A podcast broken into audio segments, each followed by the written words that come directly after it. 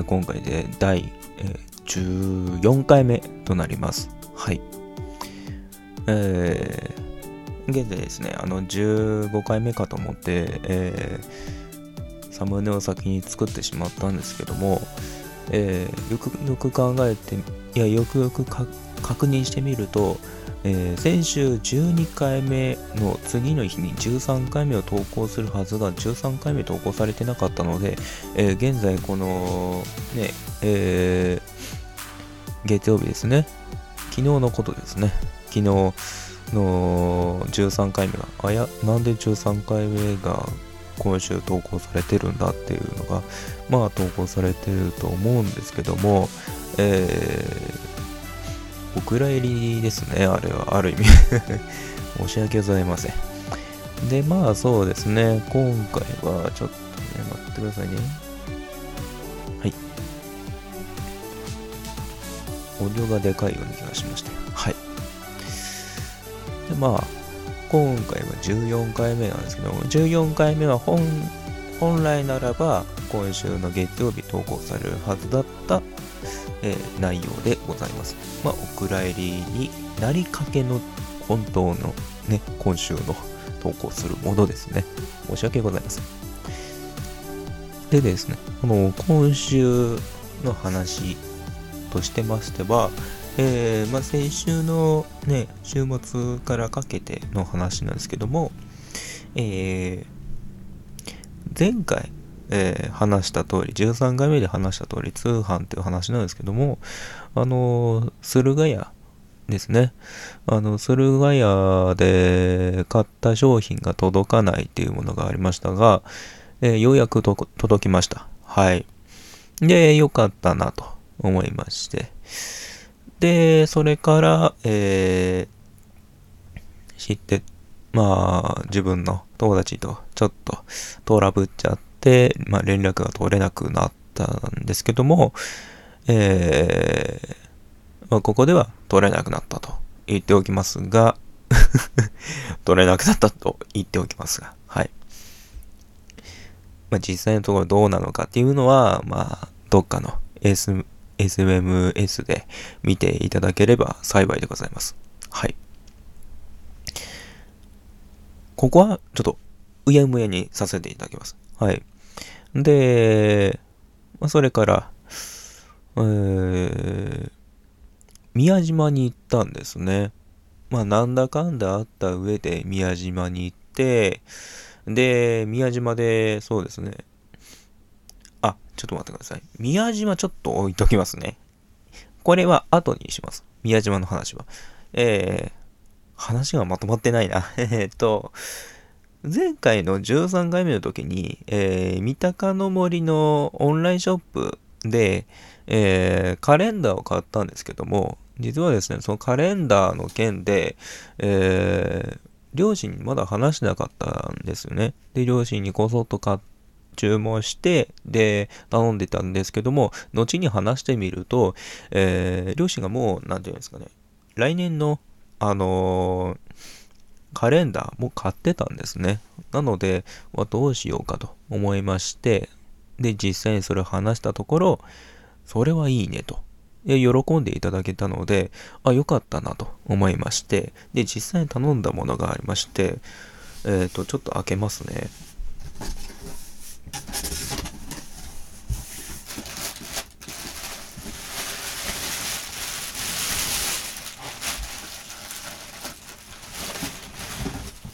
すでにちょっと開けちゃってるんですけども、えーっと、まあ、見れないと思いますが、後にあの、ツイッターとかでも、えーインスタとかでも載せておきますが、えージブリのですね、全部の作品ですかね。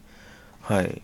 まあ、いくつか載ってると思うんですけども、その作品の、えーカレンダーでございます。2022年の、はい、のカレンダーでございまして、えーなぜこういうね、プレミアム感のあるカレンダーができたのかと言いますと、実はですね、三鷹の森の、えー美術館のオンラインショップがですね、あの、調べてみると、こ2021年の10月1日に、えー、オープンしたらしいんですね。オンラインショップ自体が。もともとの美術館の、えー、ものは、随分前にできていたんですけども、えー、このコロナ禍が、えー、進んで、で、それがなかなか、えー、終わりがないじゃないですか。で、その中で、まあ、多分、その美術館のグッズ屋さんが困ったんじゃないですよね。まあ、なんかあの赤字とかであったんじゃないですかね。で、それでまあ、まあ、あの、周りの流行りに乗っかって、えー、オンラインショップを、えー、開始したという感じだと思いますね。あくまでこれは私の憶測でございますが、多分、多分そうじゃないですかね。うん。まあ、ジブリの作品はね、大好きですし、ただまあね、あの、さえ、なんていうんですかね、完全に全部見てるわけではないんですけども、でも、ある程度の作品がこれが好きだなーっていうのが好きですね。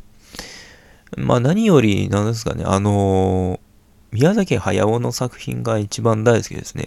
宮崎五郎の作品は、なんていうんですかね、あのー、1回見て、2回目見た時に、あ、面白いなって思っちゃうんですけども、宮崎駿の、やっぱり好みですね。はい。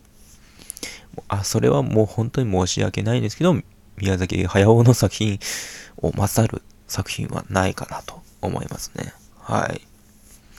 小さい頃から、あの、ビデオとかで、隣のトトロとか、えー、千と千尋の神隠しとか、えー、耳をすませばとか、えー、見てましたので、えー、個人的にね、結構、大人かなって思うのが、えー、一番大好きだった作品が耳をすばすばなんですね。子供の頃、なんかね、記憶に残るような作品だったので、うん。まあ、耳をすませばっていう作品は、主人公のヒロインが、えー、将来に迷ってて、で、そしたら、あのー、なんですかね、あの、バイオリンのおじさんとかに、に、まあ、まあ、惹かれたりとか、えー、初恋のね、男の子に、あの、告白されたりとか、えー、いろいろあって、まあ、自分の将来が見えてくるという、まあ、自信を持たせるようなものと、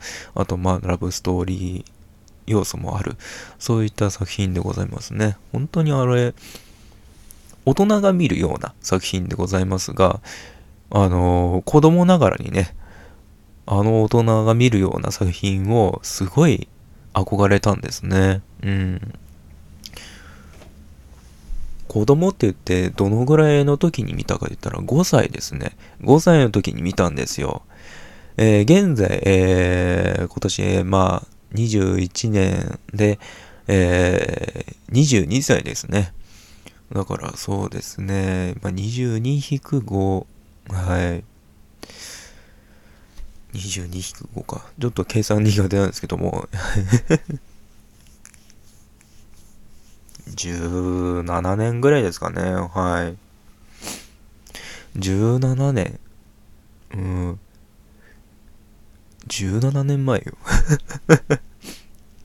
すごいですよね。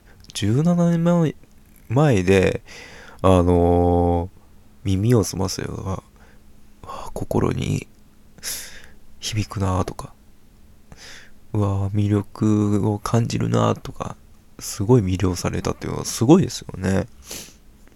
そのぐらいすごいのに、今、何ですかね、この生活は。何とも言えない。ど、どこで、あの、しくじったんだろうな。うん。あんな恋愛してみたいなっっていうね、純粋な心を持ってたのに、今ではね、もう同人誌が大好きというね、青年でございます。本当に情けない。申し訳ございません。ですがね、私はね、まあ、同人誌に関しては本当にね、熱を持って語りますので、はい。何、何を熱持って語るんだというね。しょうがないですよ。私、あの、そういう会社で働いてますので、申し訳ございません。まあ、出会ってしまったんでね。うん。まさかね、人ではなく、本に出会うとは。まあいいじゃないですか うん。さてね、まあちょっとね、あのー、話がこじれてしまいましたが、えー、まあオンラインショップで頼んだカレンダーが届きまして、そのカレンダーで、えー、まあ今、ここで撮っている場所で、えー、どっか飾るとこはないかなと思いまして、えー、探している最中でございます。またね、その続編とかがあれば、えー、話していきたいかなと思ってますが、えー、それではですね、えー、夕凪夜で、エゴイズム。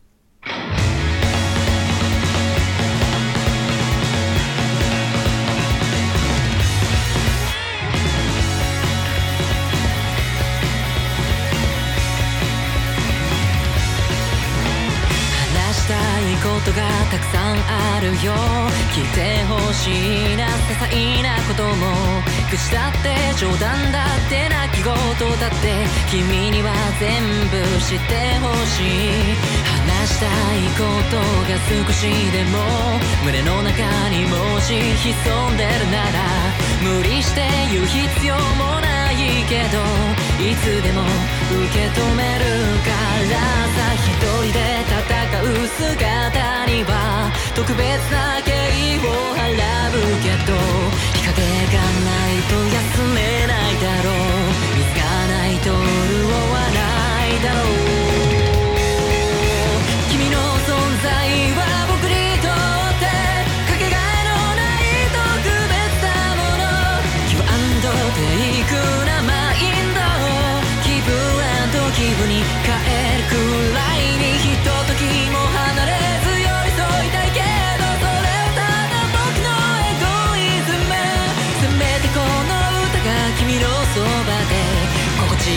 響き渡るといい。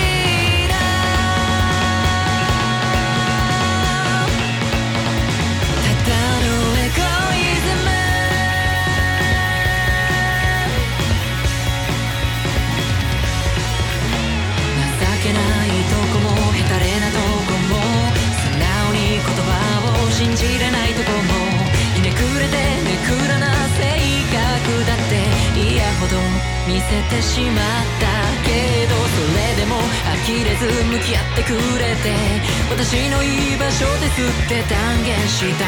一言で報われるなんて。胸が締め付けられていたいな。僕の存在が君に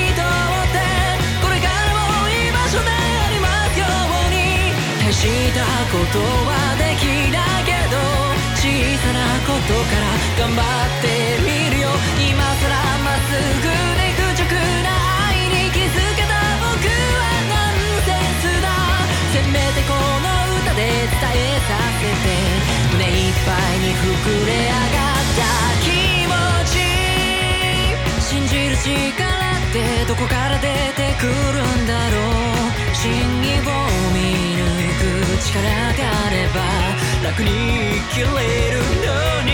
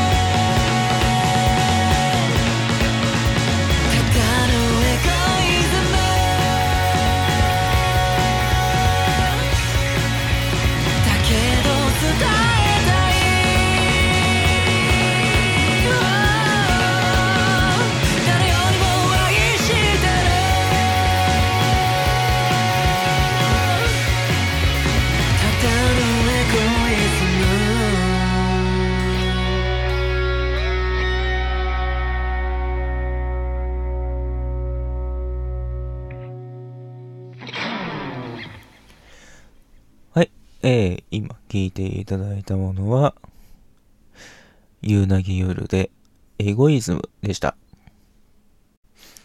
さてとね、あのー、そうですね、まあ話がですね、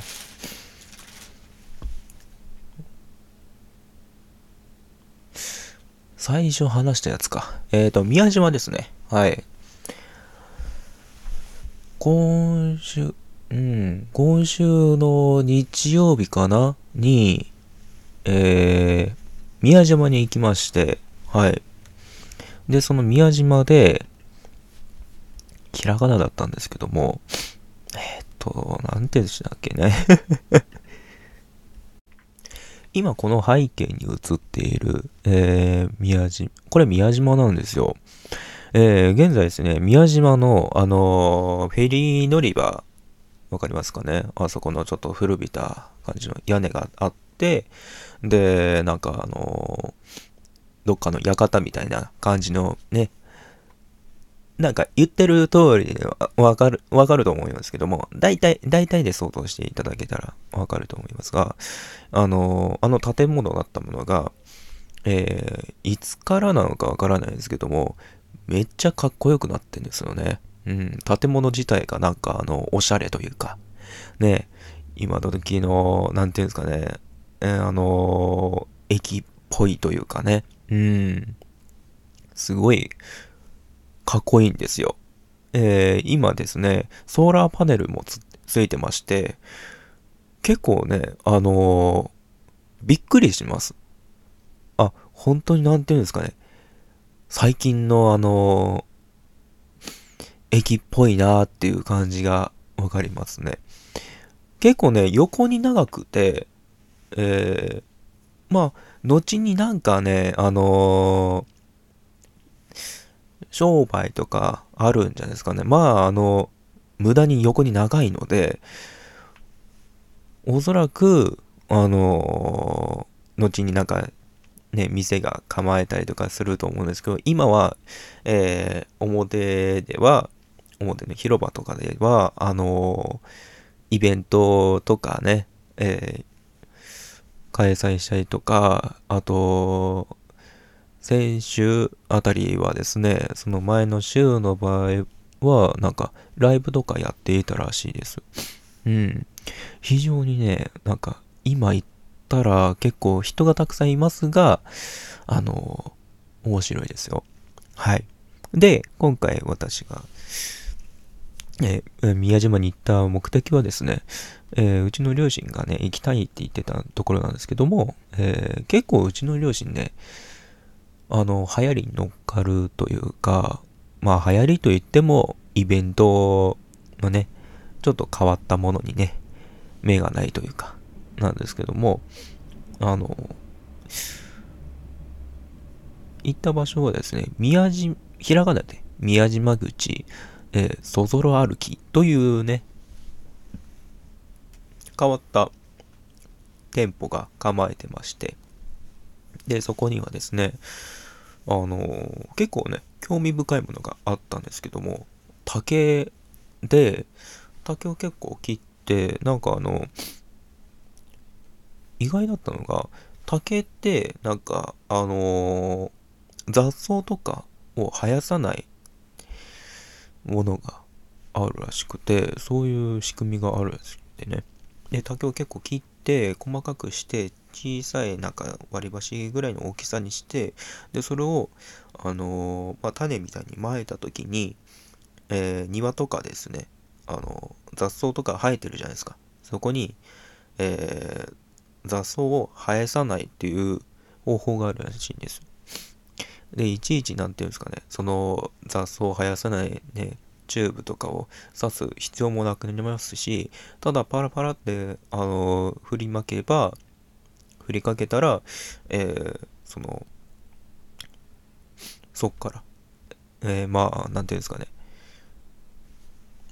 雑草でもやっぱりね、葉っぱですので、めしべ、おしべがありますので、それで種を飛ばすこともなくなりますし、あと雨が降っても、えー、染み込まないという、ね、結構画期的なね、あのー、面白いものがありましたね。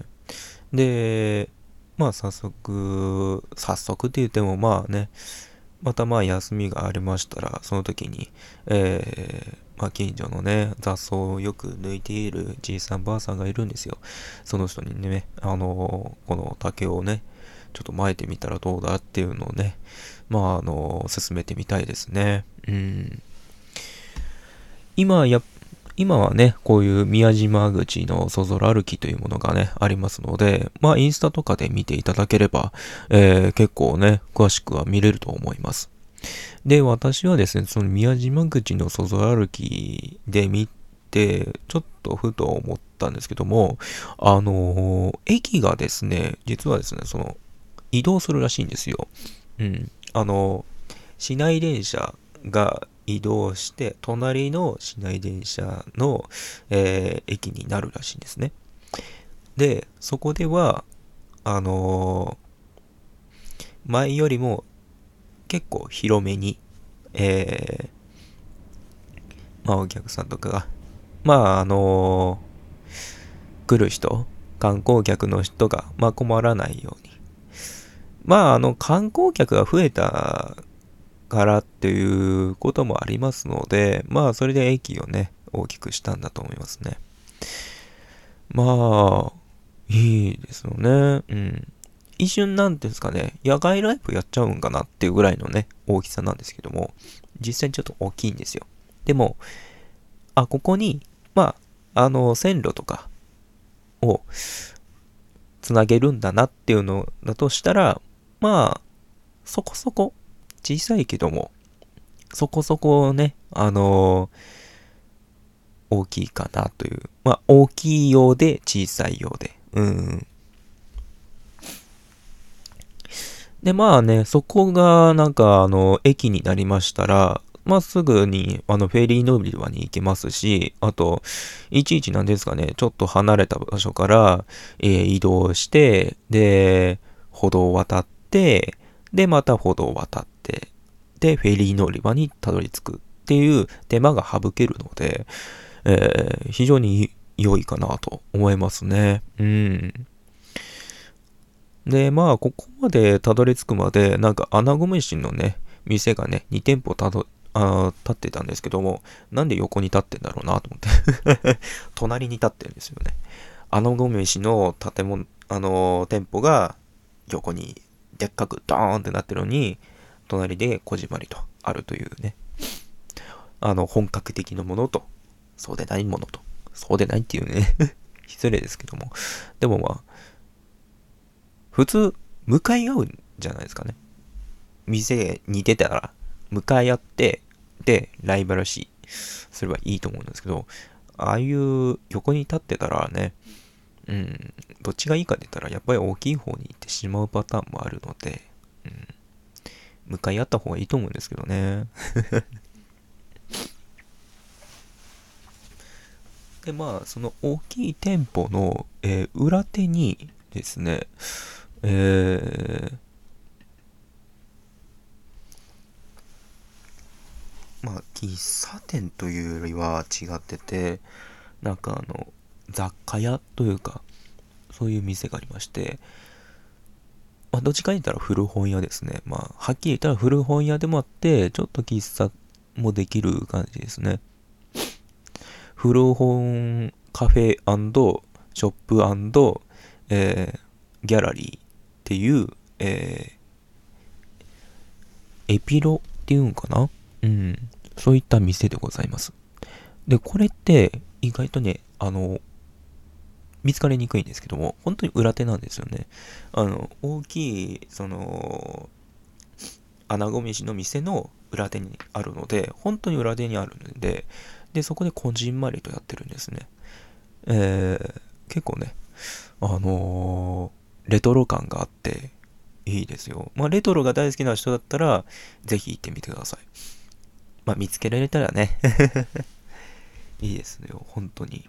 で、まあそうですね、昼、まあ何を食べたかって言ったら、その、そぞろ歩きの場所にあった、えー、コーヒーとおやつといった、あのー、店がありまして、そこではなんかあの、まあ、出張で喫茶を開いたりとか、えーイベントに参加したり、企画をしたりとか、で、たくさんいろんなことをしてる店でありまして、で、そこでコーヒーとおやつでほどける時をっていうね、えーキャッチコピーのある、えー店なんですけども、この店がですね、今回開いてたのはカレー屋さんなんですね。で、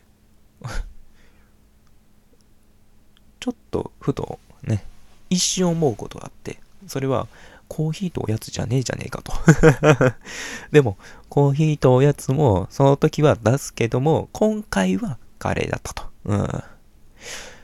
私が頼んだのはですね、ポークカレーと、えーキーマカレーの一緒になった、えーポークキーマカレーといった、えーちょっと変わった、えー食べ物ですね。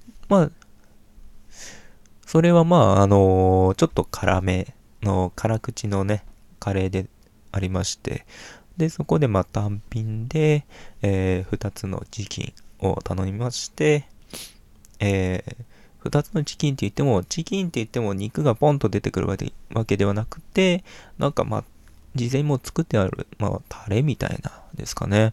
で、それを振りかけて、で、食べてるんですけど、まあ、美味しかったですね。えーえーっと、ポークカレーとキーマカレーが一緒になってるので、一緒になってるっても、まあ、かけてるんですけどね。うん、美味しかったです。で、まあ、紅生姜とかがね、まあ、手作り感があってね、うん、なんで手作り感があるかって言ったら、ちょっと太かったんですよ。あの紅生姜が。うん。店で売ってる紅生姜でもう刻んであって、もう、あれですかね、本当に、きゅうりぐらいみんなのね、細さがあるじゃないですか。うん。でも、それの紅生姜は本当になんていうんですかね、手作りのようで。ね。ちゃんとなんか太いんですね。うん。ちゃんと太いんですね。で、まあ、非常に美味しかったんですけども、えーこのお店はですね、インスタもやってまして、うん。えーインスタの ID がですね、えー BLANKET で、ハッシュタグ、えーハッシュタグじゃないわ。えっ、と、下の線が引いてあって、で、タイムですね。t-i-m-e。で、また線が引いてあるので、まあ多分、ブランカーで、あ、ブランケットで、あのー入力したら出てくると思うので、はい。まあ、コーヒーとおやつ。まあ、その時間。はい。非常に美味しい洋酒でしたね。まあ、これも後にね、後というか、インスタに載ってるので、詳しくはそのインスタで見ていただければ幸いかなと思ってます。今日ね、ちょっと服装が良くないので、非常に寒いんですけども、えー、まあそんな感じでしたね。まあ宮島、まあぜひ行ってみてください。はい。まあ今、そういうイベントが開催されているということなので、まあもし私が言った時にはもうなかった場合は、まあ多分他のイベントがあるかなと思いますので、まあそれもそれでまた楽しんでみてはどうでしょうか。それではね、えー、早速ですけども、はい。前回あの、気まぐれやにゃんこで流した通り、その曲に続いて、えーテーブルワン、えー作曲テーブルバーンで作詞、えーボーカル、えー、スナチューがお送りする、あ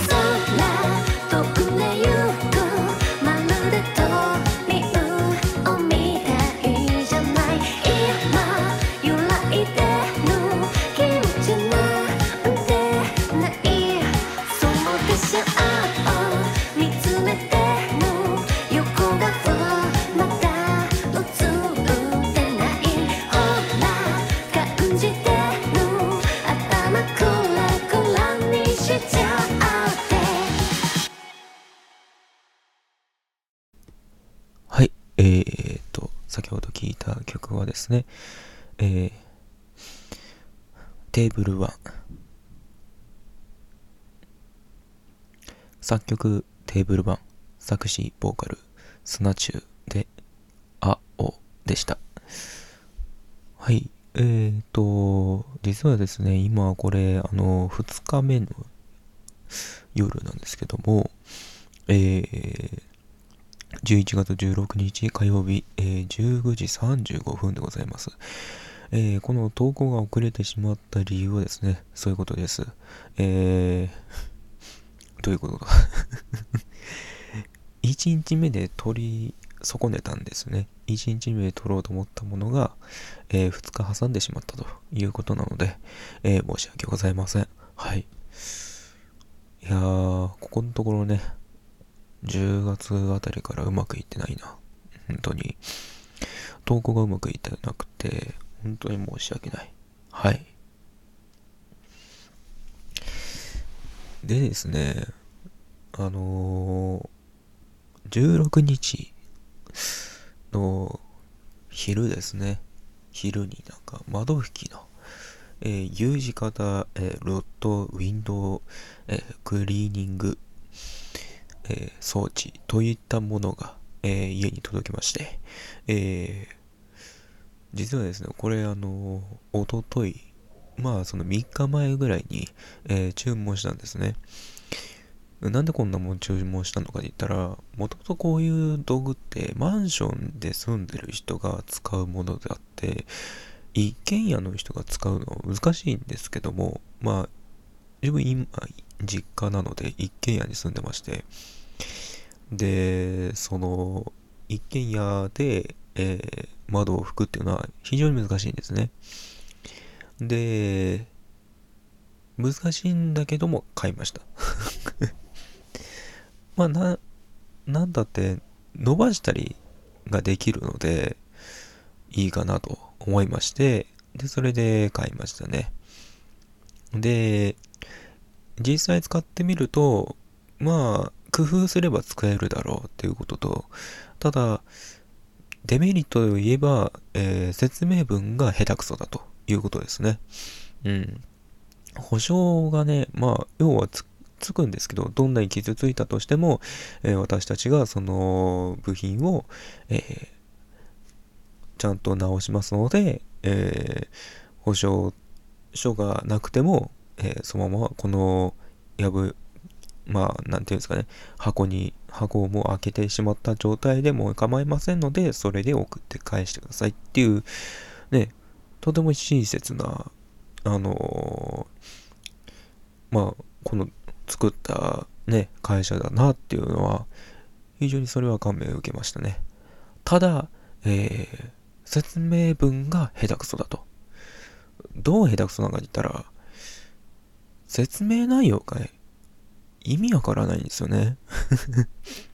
まあこれっておそらく業務業者さんとかそういった人が多分わかるやつなんですけどちょっと説明内容ってまあどういったものがいったらまああの縦作り方とかね組み立て方っていう説明はありますけど使用の仕方方法のやり方っていうのがいまいち私の考えではちょっと読み取れないんですけども、ちょっともう一度ね、確認するために読んでみますね。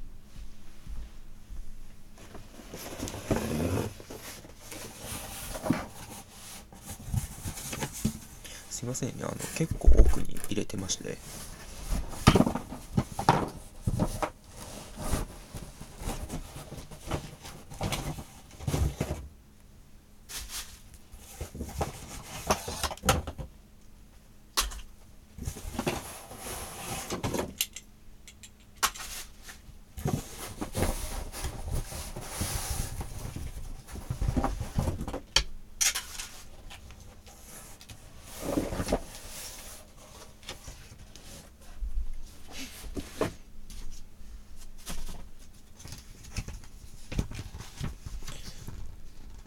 ねやなんかあのー、インストールとかいろいろ書いてあったんですけどそういうソフトがあるのかなと思ったんですけどえー、どうもね、この会社名とかを検索すれば出てくるのかな。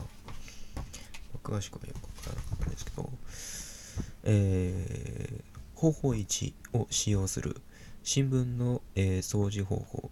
これは製品や、えー、他の製品の中で、え、最大のものであり、新聞だけがガラスを拭くことができると信じています。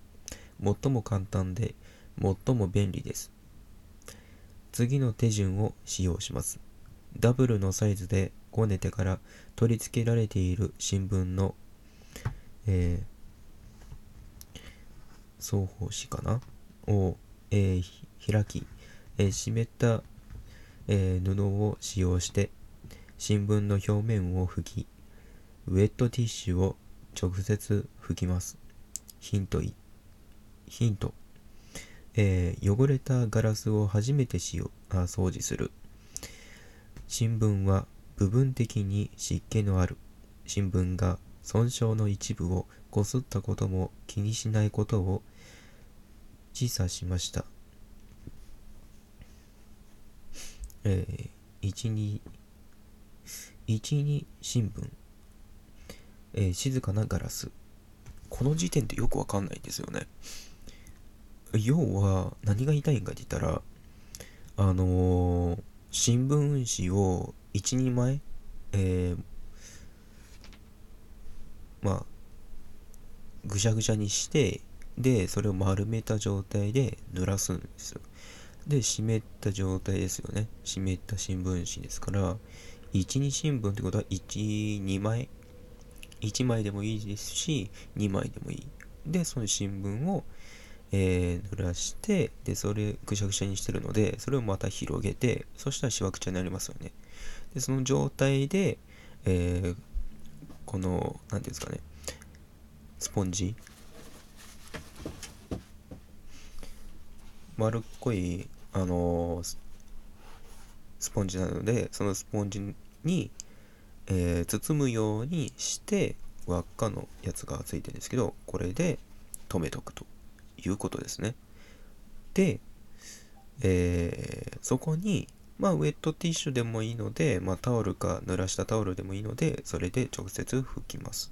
要は、新聞で包んだ状態のところに、えー、ウェットティッシュで拭くということですね。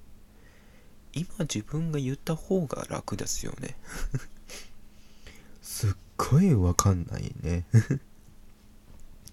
で、方法にがあるんですけど、ここもちょっと読んでいきますね。えー、方法2を使用する。スクレーピング、えー、ストリップの清掃方法。広いエリアに適しており、ガラスが汚れているほど、えー、水汚れをこすりながら拭き取ることができます。手順を使用してください。フランネルを、えー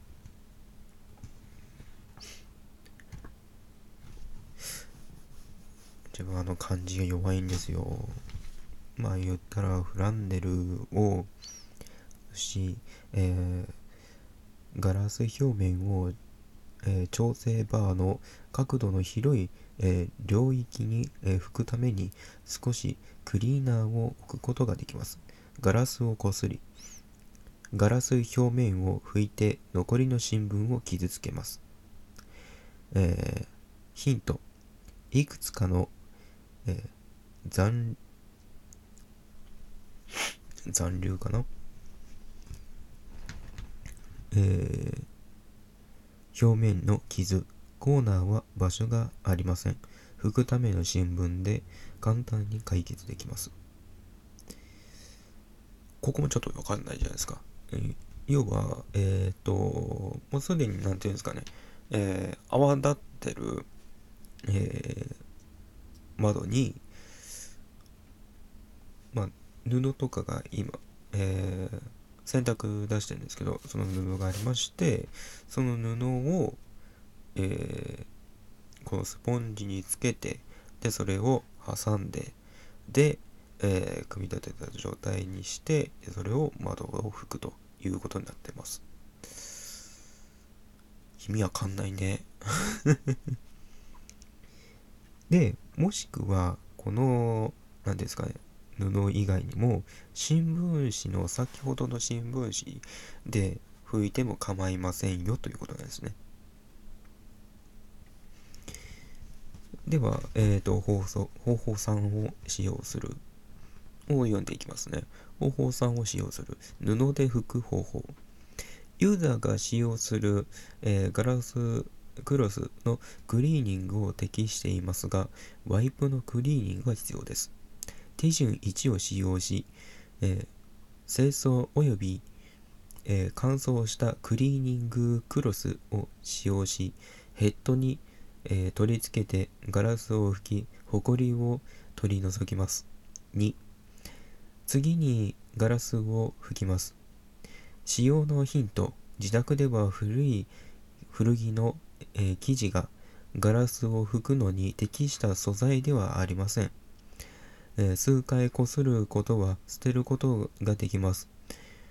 ウェットワイプガラスの利利点により、えー、比較的楽です。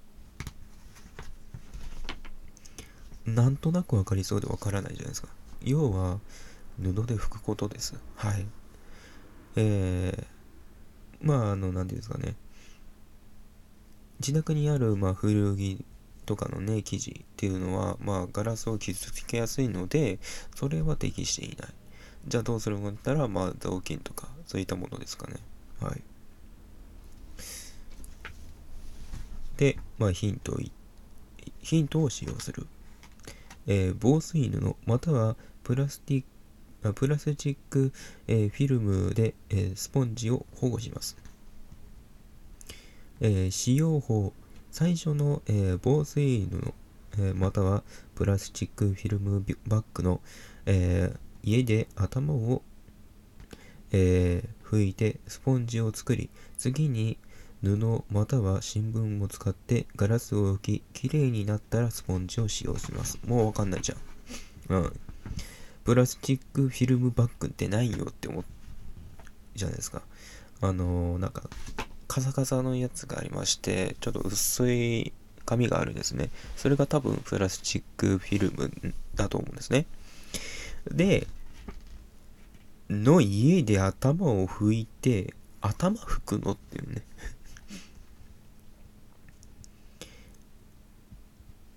多分、プラスチックフィルムの、えー、上に、えー、布、緑の布があるんですね。それを、布を、えー、かぶせて、で、それで窓を拭くと。まあ多分、この緑の布はおそらく、まあ防水布だけど、えー、水で濡らしても大丈夫なのかなうん、でも防水布だからな。で、えー、これをやった後に、えー、しましまのね、タオルみたいなのがあるので、それで、えー、スポンジを拭いてくださいという感じかな。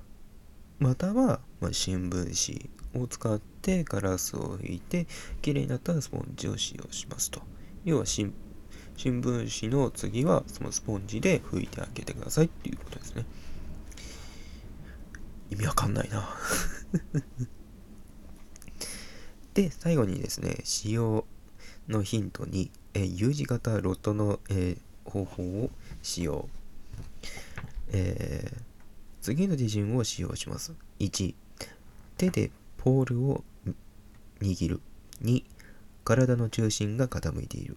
3ストレートロットであストレートロットとガラスが、えー、ラビングヘッドと平行になりガラスがプレスされます。そし4そしてアームはストレートロットの方法を後方にあります、えー、可動式の U 字型ロットは1メートルを超える距離で野外のガラス表面を清掃するのに適しています。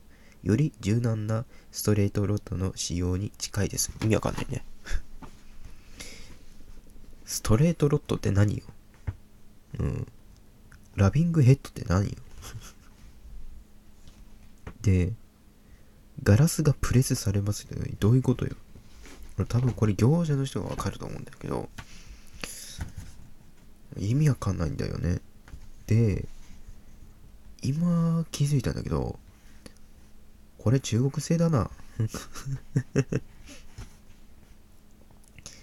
やべえやべえ。これ中国製だわ。だから日本語よくわかんねえんだわ。ああ。はい、えっ、ー、と、申し訳ないのですが、えー、今回はここまでとさせていただきます。えー、次回はですね、えー、第15回目となります。はい、えー、ありがとうございました。バイバイ。フレインフォーユー。歌は、えー、フレーマン。